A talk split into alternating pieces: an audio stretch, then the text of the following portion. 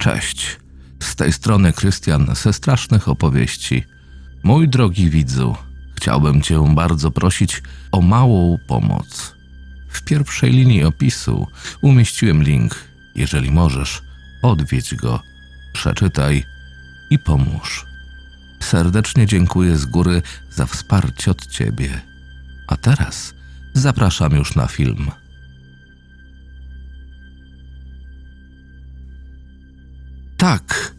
Naprawdę je widzę i zaczynam widzieć to bardziej jako przekleństwo.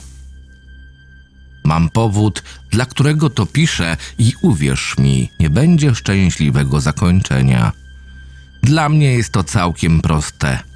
Widzę lekkie światło otaczające ludzi. Wszystkich. I w tym świetle widzę ich moralność. Im jaśniejsze i mniej widoczne, tym lepszy jest człowiek. Im ciemniejsze i gęstsze, tym gorszy. Byłem jeszcze dzieckiem, kiedy dowiedziałem się o mojej zdolności.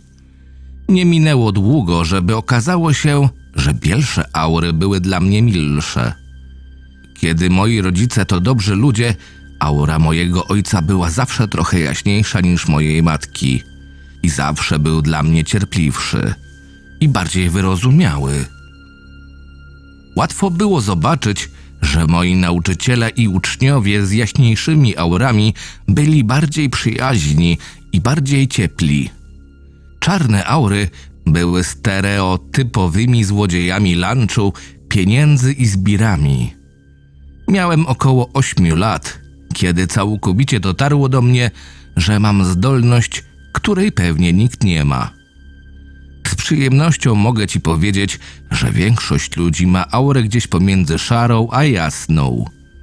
Widzę bardzo mało ludzi z czarną aurą. Założyłbym, że około 60% ludzi ma białą aurę, około 25% szarą, co zostawia 15% czarnej. Ale znowu są to tylko założenia.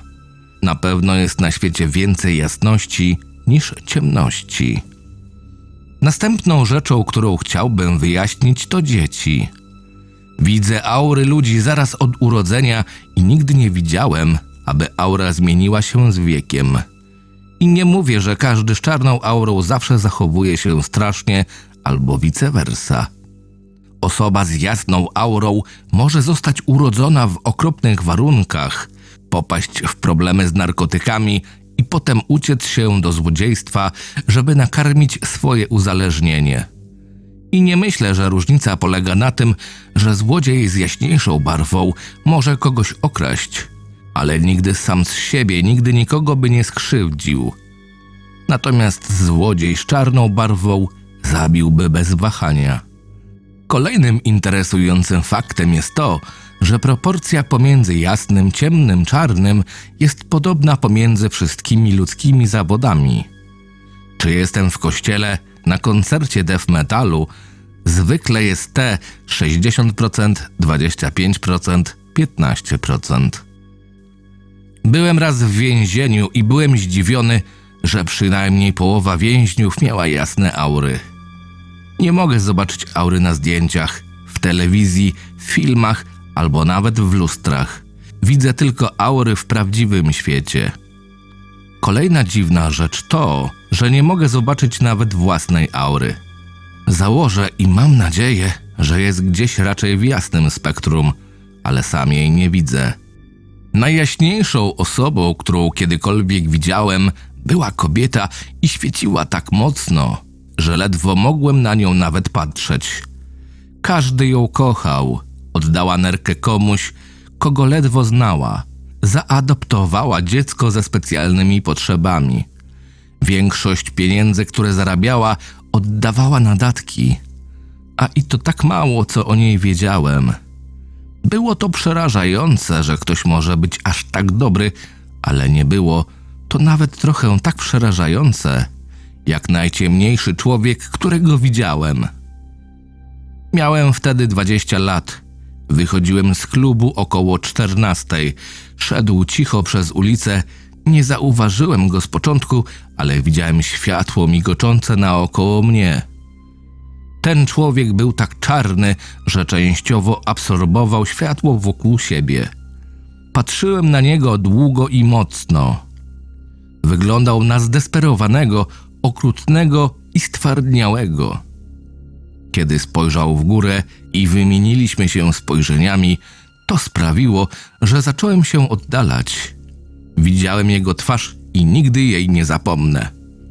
Rozpoznałem ją parę miesięcy później w gazecie. Zabił swoją żonę i dwójkę dzieci z zimną krwią. Chyba czas, żebym wyjaśnił, dlaczego to piszę. Zakochałem się rok temu, była moją dziewczyną marzeń. Nigdy nie powiedziałem jej o aurach, które widzę. Mógłbym o niej dużo pisać, ale to nie jest historia miłosna. Ważne jest to, że się zakochałem. Zaszła w ciążę, wzięliśmy ślub, byliśmy szczęśliwi. Tak szczęśliwi.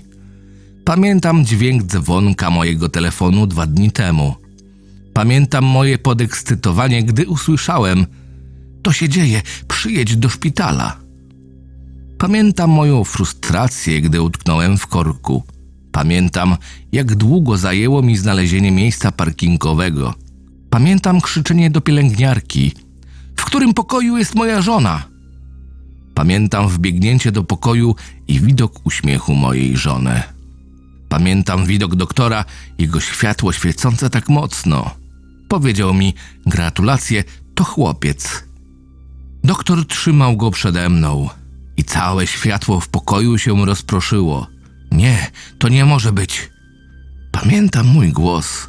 Doktor położył go w me ramiona. Ciemność wokół mojego syna była tak absolutna, że ledwo go nawet widziałem. Był pustką, był tak czarny, że świat poza nim ledwo istniał. Nigdy czegoś takiego nie widziałem. Zacząłem płakać. Wydaje mi się, że doktor i moja żona myśleli, że to łzy szczęścia, ale nie były. Bóg wie, że nie były. Minęły dwa dni. Jesteśmy teraz w domu.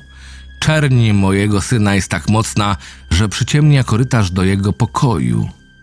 Moja żona wie, że coś jest nie tak. Co mam zrobić? Jest moim synem. Dwadzieścia minut temu stałem nad nim z poduszką nad jego twarzą, ale nie mogłem tego zrobić. Przynajmniej jeszcze nie teraz.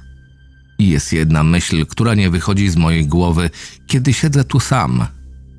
Ojcowie najgorszych. Adolf Hitler, Józef Stalin, Timothy McVeigh. Gdyby ich ojcowie wiedzieli, kim zostaną, zabiliby ich w kołysce? Mieliby siłę, żeby przytrzymać poduszkę tak długo, ile potrzeba? Może dlatego mam ten dar. Może to wszystko dla tej chwili. Może już czas. Myślę, że już czas.